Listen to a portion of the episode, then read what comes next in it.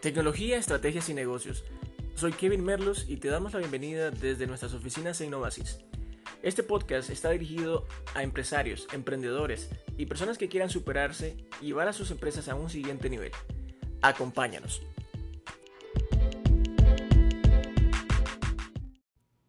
Hola, excelente día para toda la audiencia que nos escucha en este nuevo podcast. Te damos la bienvenida y queremos contarte que en esta ocasión vamos a responder una sola pregunta que deriva ciertos temas.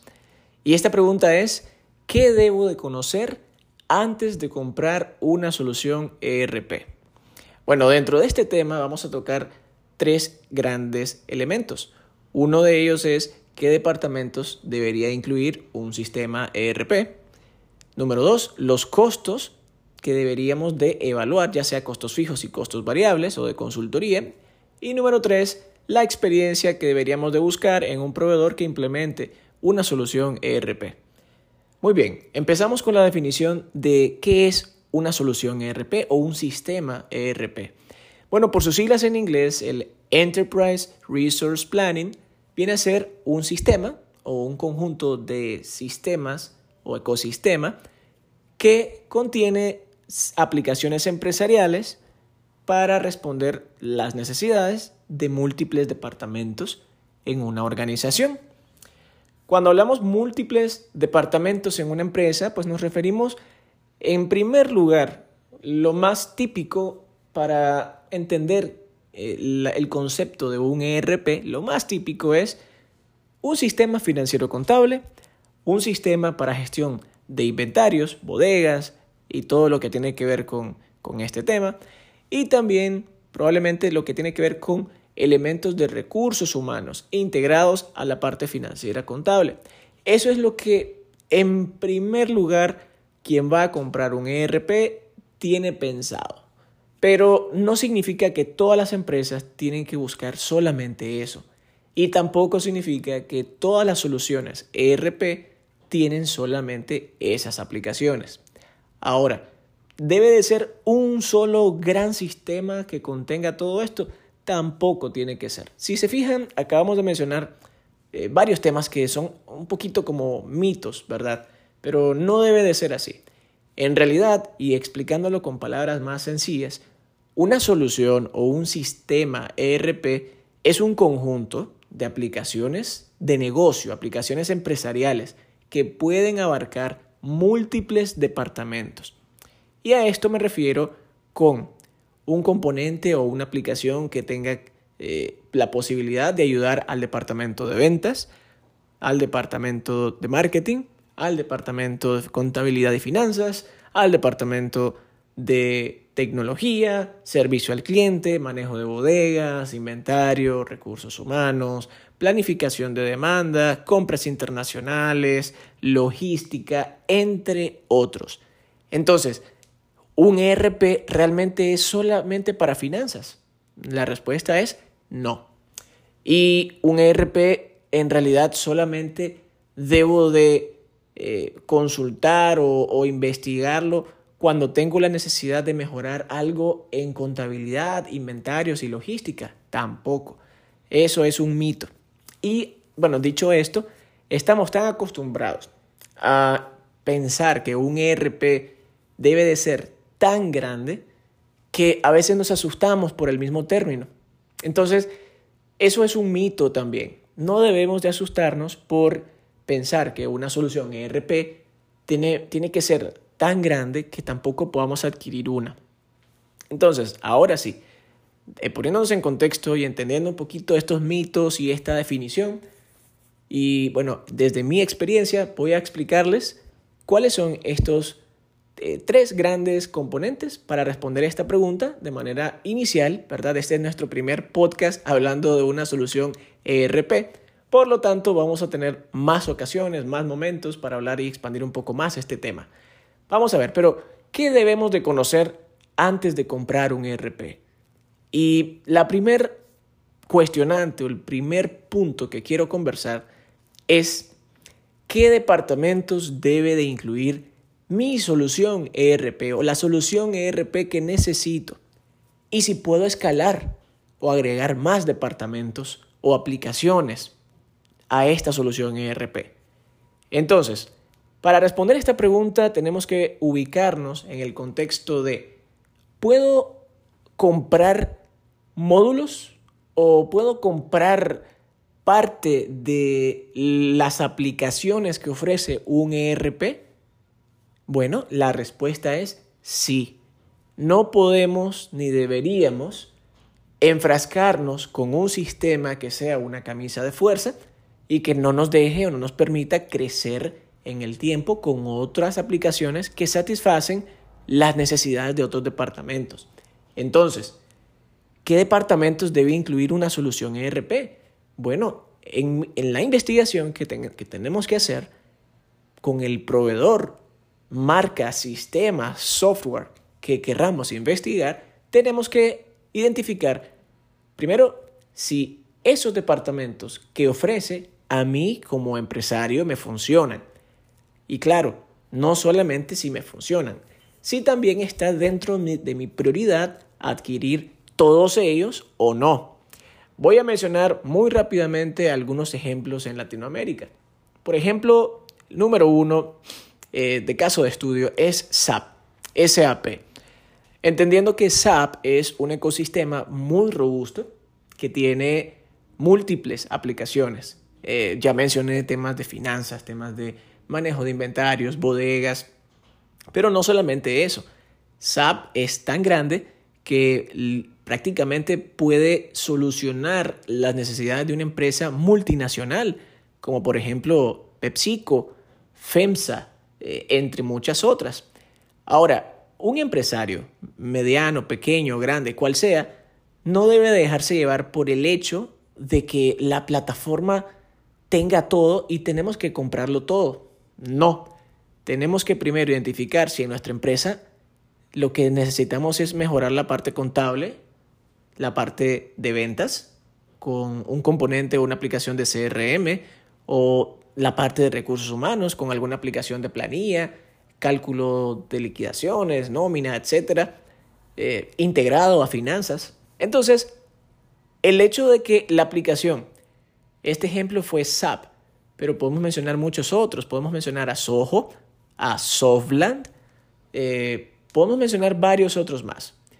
Pero, ¿qué significa? No tenemos que comprometernos con un sistema que sea una camisa de fuerza, que por el hecho de que ofrezca un montón de soluciones, un montón de aplicaciones, tenemos que comprarlas todas. Porque eh, ya vamos a ver un tema de costo a continuación, pero no nos conviene. No nos conviene y podemos fácilmente frustrarnos y caer en un error muy importante para la compañía en temas de tiempo y de recursos. Muy bien. Ahora, los departamentos que seleccionemos de esta solución ERP, tenemos que hacernos también esta pregunta. ¿Pueden ser escalables? Es decir, si tengo o selecciono dentro de todo el portafolio que ofrece una solución ERP, eh, selecciono tal vez finanzas, contabilidad y recursos humanos para empezar. ¿Puedo posteriormente agregar más módulos? Esa pregunta tenemos que hacérnosla siempre e investigar con el proveedor que estamos analizando. Eh, si es posible, ¿verdad?, crecer en el tiempo con más módulos. Porque al día de hoy puede costar eh, X cantidad de dinero con solamente dos módulos. Pero si al día de hoy quiero agregar 10 módulos o aplicaciones, no, pues nos va a costar mucho más. Entonces no queremos eso y por eso hay que preguntar o investigar si se puede crecer, digamos, escalonadamente o progresivamente. Bien, en ese momento, teniendo clara esta primer cuestionante, esta primer pregunta de qué departamento se incluye y si podemos crecer en el tiempo, bueno, ahí podemos hacer un check en la lista y estar claros de que no nos van a dar algo que no contiene las aplicaciones que me van a permitir a mí crecer en el futuro. Porque no voy a hacer una inversión por algo que solamente me responde la pregunta de sistema financiero contable o manejo de bodegas e inventario, pero tengo la necesidad también de involucrar a mi equipo de marketing, a mi equipo de ventas, a mi equipo de logística y entrega, compras internacionales. Entonces, eh, tengo que tener mucho cuidado con eso y no comprometernos a comprar algo que no nos va a permitir crecer. Bien, esa primera parte si la entendemos, podemos fácilmente avanzar entonces al siguiente componente y es los temas de costos. Miren esto. Los costos tienen que ver o generalmente se explican así. Eh, y lo hacemos, lo aplicamos nosotros en Novasis como compañía de, de servicios y soluciones de transformación digital. Entonces, esta es la realidad. Así es como funcionan este tipo de proyectos y la venta de estos mismos proyectos. Número uno, los costos fijos.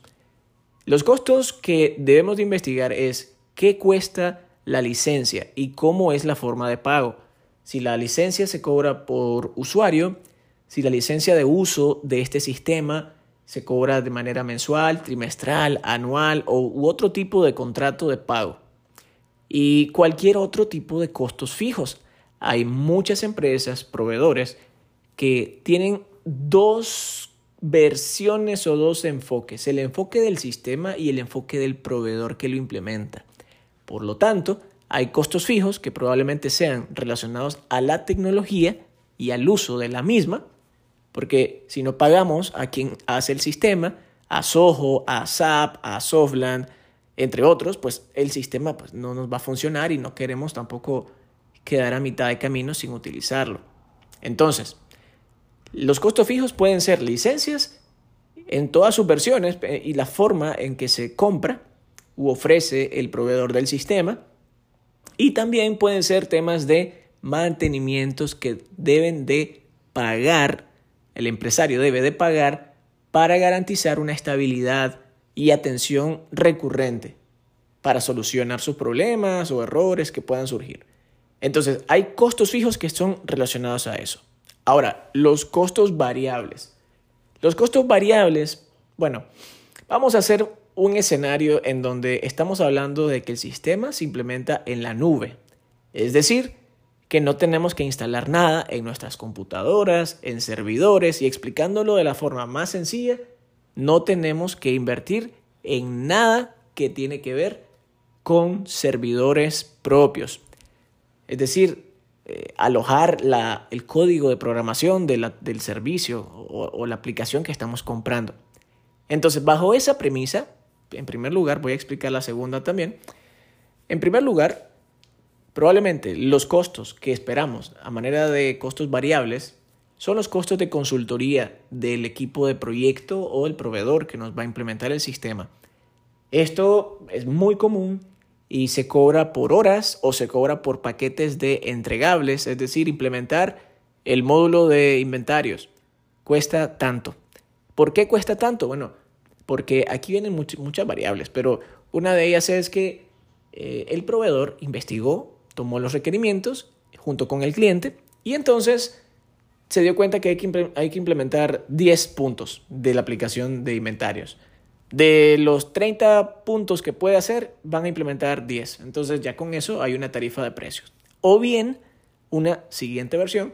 En este caso nosotros en Novasis lo utilizamos de esa manera. Creo que es muy común también y muy apropiada. Es que aparte de definir una meta y un alcance, también tenemos costos por horas.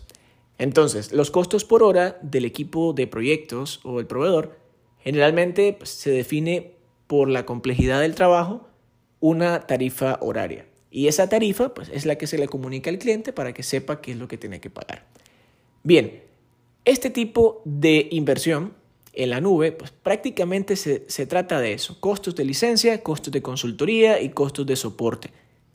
Esa es la forma en cómo se, en cómo se cobra y, este escenario es siempre y cuando el sistema esté en la nube, pero ¿qué tal en esos sistemas en donde, eh, verdad, hay códigos que tenemos que descargar, tenemos que instalar en un servidor que tenemos que nuevamente comprar en la nube o localmente o físicamente en nuestras empresas los tenemos eh, instalados y hay que utilizarlos. Esa, esa variante, explicándolo nuevamente con palabras sencillas, Significa que el empresario debe de tener en cuenta que hay un costo por comprar o mantener el servidor en, en digital, en físico, y esos costos, pues amerita tener a alguien dentro de su empresa o subcontratado que esté cuidando el servidor, que revise temas de la seguridad, de la instalación, Y bueno, ese costo no, tal vez no puede ser, tal vez no será tan grande, pero es un costo que hay que también anexar cuando hay proyectos de, de ese tipo y el sistema tiene esa variante. Por ejemplo, en el caso de SAP, tiene variante eh, on-premise, ese es el término en, en realidad on-premise, que se descarga el código y se aloja o se guarda o se gestiona en un servidor propio de la empresa cliente. O también en la versión en la nube, como por ejemplo el caso de Soho. En Soho tenemos la posibilidad de trabajar todo desde la nube. En la, en la computadora y en el celular, pues no tenemos que eh, descargar un código que instalar en servidores propios. No. En realidad, Soho como marca se encarga de gestionar todo eso. Y el cliente solamente accede con un usuario y contraseña. Entonces, esa forma es eh, la manera en cómo se gestionan los costos, dependiendo de qué tipo de versión ofrece el proveedor. Bueno, por último, y entendiendo estos temas de costos, ¿verdad? Porque aquí cada empresario tiene que hacer su presupuesto y revisar qué es lo que puede pagar. Eh, no puede ser que, que, por el hecho de tener una marca o querer tener una marca reconocida, eh, tiene que gastar y desvivirse y comprometer a la empresa misma para poder tener ese sistema. Pues la verdad que no. Hay que revisar muy bien los costos y beneficios eh, de, cada, de cada propuesta. No, no podemos irnos solamente por el que dirán o por la oferta o por simplemente referencia. No funciona así. Hay que hacer una buena investigación. Muy bien. Ahora, regresando a la pregunta original completa, eh, ¿qué debemos de saber antes de comprar una solución, una solución ERP? Ya contestamos dos eh, elementos, dos preguntas dentro de esta gran cuestionante y vamos a la tercera. La última pregunta es, ¿qué proveedor debo de seleccionar para implementar una solución ERP? Bueno, vamos a hablar de la descripción de un proveedor ideal. Y este proveedor ideal, eh, recordemos, yo puedo mencionarles hoy una forma, pero mañana si la tecnología cambia o si los procesos de hacer negocios cambian, probablemente tenemos que buscar algunas otras cualidades, pero vamos a tratar de explicarlo de la mejor manera y que se adapte a la gran mayoría de los empresarios que están buscando una solución ERP. Muy bien, el proveedor debería de ser, en un escenario ideal, una persona que conozca el giro de negocio de su empresa. ¿Por qué? Vamos a, explicar esta primera característica. Resulta que si el experto que va a implementar el sistema, el cual probablemente eh, no sea quien lo desarrolló, porque hoy en día muchísimo del modelo de negocio de los ERP es que existe un partner representante y el, el desarrollador del sistema es otro. Entonces, el proveedor que conoce el nicho o la industria con la que trabaja el cliente tiene una ventaja. ¿Por qué? Puede configurar el sistema o la tecnología y brindarnos mejores prácticas en la industria que tiene o que estamos buscando para nuestra empresa. Y eso reduce costos, eso reduce tiempo y eso nos garantiza una correcta implementación, solamente por el hecho de que tenga experiencia en la industria. Voy a hacer un ejemplo de esto para no quedar un poquito confuso con el tema. Vamos a ver. Si tenemos tres proveedores y, tenemos una empresa de supermercados, una cadena de supermercados, ¿verdad? Ese es nuestro escenario. Bueno, si vienen uno de esos proveedores tiene experiencia en la industria inmobiliaria, otro de esos proveedores tiene experiencia en la industria de vehículos y motocicletas y otro tiene experiencia en venta de retail, es decir, cualquier tipo de comercio que venda al por menor o al por mayor también. Entonces, ¿qué significa? ¿Por cuál de estos tres proveedores deberíamos de eh, apostar que tendríamos un mejor proyecto? Bueno, en definitiva, el tercero. ¿Por qué? Es una industria muy similar a la industria de supermercados. porque el supermercado es, es retail. Entonces, ¿qué pasa? Que tenemos esa posibilidad en donde el proveedor nos ofrece experiencia y nos ofrece el sistema. Entonces, voy a dejar este tema hasta acá porque podemos extendernos mucho más, em, pero fácilmente podemos identificar a un proveedor por sobre otro con mejores beneficios solo por el hecho de conocer la industria. Muy bien, vamos con la siguiente característica ideal de un proveedor de solución ERP y es años de experiencia con el software. ¿Por qué los años son muy importantes? Bueno, quien está aprendiendo una tecnología, ya sea el representante o ya sea un tercero, que simplemente utiliza la tecnología pero no, no, la representa en su país o su región, bueno, el hecho de que tenga más años de experiencia trabajando con un sistema ERP nos garantiza más flexibilidad y una mejor comunicación entre el cliente y el proveedor para adecuar el sistema. Eh, les voy a contar un caso, o pues en varias ocasiones nos hemos encontrado estas situaciones con nuestra, en nuestra empresa Novasys con otros clientes. Y es que cuando vamos a implementar Soho en nuestro caso y tenemos un cliente que está molesto con otro sistema, lo primero que nos dice es que, ¿qué puede hacer Soho que me pueda ayudar a mejorar tal proceso? Entonces, le explicamos, pero luego nos comenta, tengo este otro sistema que no pudo hacer esto. Y, llevo tantos meses o tantos años y ya no puedo más. Pero, ¿por qué creen ustedes que el empresario llegó a ese punto? Resulta que si el proveedor no sabe atender la solicitud del cliente con el sistema, entonces vamos a tener esas frustraciones. Y la única manera de que el proveedor de la tecnología le diga al cliente que si puede o no puede es con experiencia. Y la experiencia en años, no solamente en meses o en tipos de, implementaciones, la experiencia en años influye muchísimo. Y también, bueno, la honestidad del, del proveedor en decirle si sabe o no sabe responder esa solicitud con su sistema. Entonces, aquí los años de experiencia implementando la misma tecnología sea Softland, sea SAP, sea Soho o llámese cualquier otro sistema, vale mucho. Y el empresario pues tiene que preguntar eso eh, desde el principio. Si no, podemos fácilmente caer en un error.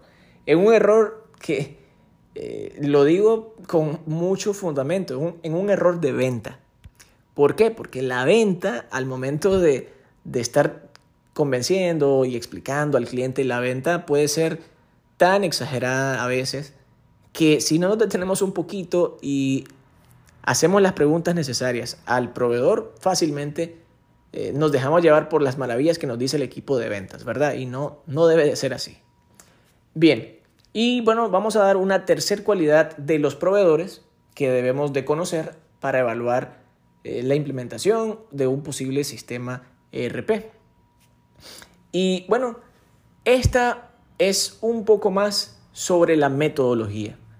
Si un proveedor no demuestra que tiene una metodología concreta de implementación, créame que también estamos entrando en un problemón en donde la tecnología puede ser buena, puede tener varios años de experiencia, pero aquí fácilmente entramos en una situación donde el proveedor no demuestra una forma ordenada, una metodología correcta de implementar este tipo de de soluciones. Y al ser una solución bastante robusta, porque puede que el empresario decida implementar una o dos aplicaciones, por ejemplo, finanzas y contabilidad, pero ¿qué tal si implementamos cuatro o cinco o seis aplicaciones? Bueno, pues eso solamente lo vamos a lograr si el proveedor demuestra una metodología eh, específica y apropiada para esa implementación. Les voy a comentar el caso de Novasis. Nosotros como organización tenemos bastante conocimiento y hemos dedicado muchas horas de estudio a aprender la metodología Scrum o, o manejo de proyectos con metodologías ágiles. Eso es por ejemplo, una sola mm, tipo de metodología, pero hay más, hay más tipos. De hecho, pueden, incluso el proveedor puede combinar.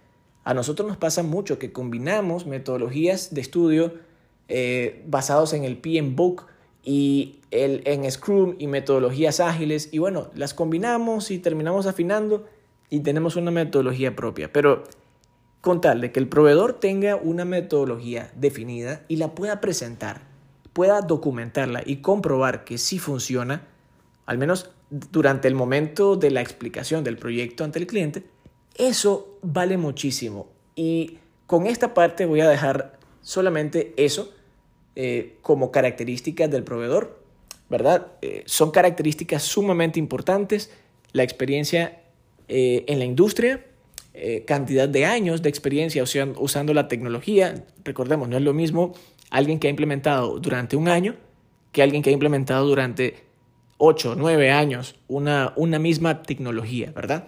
Y por último, la metodología de implementación. No podemos pasar por alto eso antes de comprar una solución ERP con un proveedor, ¿verdad? Y bueno, aquí quiero hacer un paréntesis y aclarar que este tipo de proyectos, por favor, les pido desde ya que olvidémonos que los vamos a implementar por nuestra propia cuenta.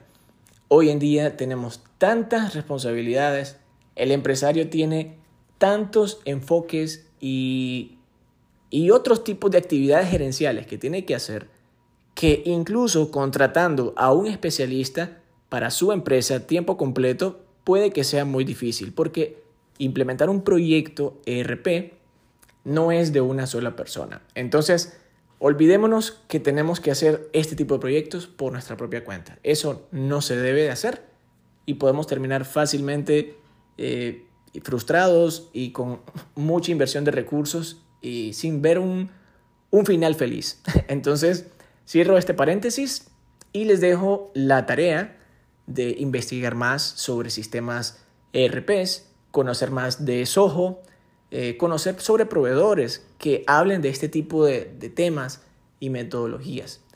Créanme que es muy bonito cuando una empresa tiene un proyecto exitoso de este, de este tipo de soluciones, porque sin duda hay muchísimos beneficios y los vamos a tocar en otro podcast, todos estos beneficios, pero la empresa crece, tiene mejor rentabilidad y vemos cómo florece la inversión y el dueño, pues los dueños de la empresa, realmente se sienten muy, muy satisfechos cuando estos proyectos de esta magnitud se implementan correctamente. Entonces, les deseo las mejores eh, prácticas, eh, que tomen las mejores decisiones, que investiguen, que no se dejen llevar solamente por discursos de venta, sino que preguntemos, preguntemos, al menos ya se tienen en mente estos elementos que hablamos el día de hoy en este podcast y desde nuestras oficinas de Novasis les deseamos muchísimo éxito en su camino a la transformación digital.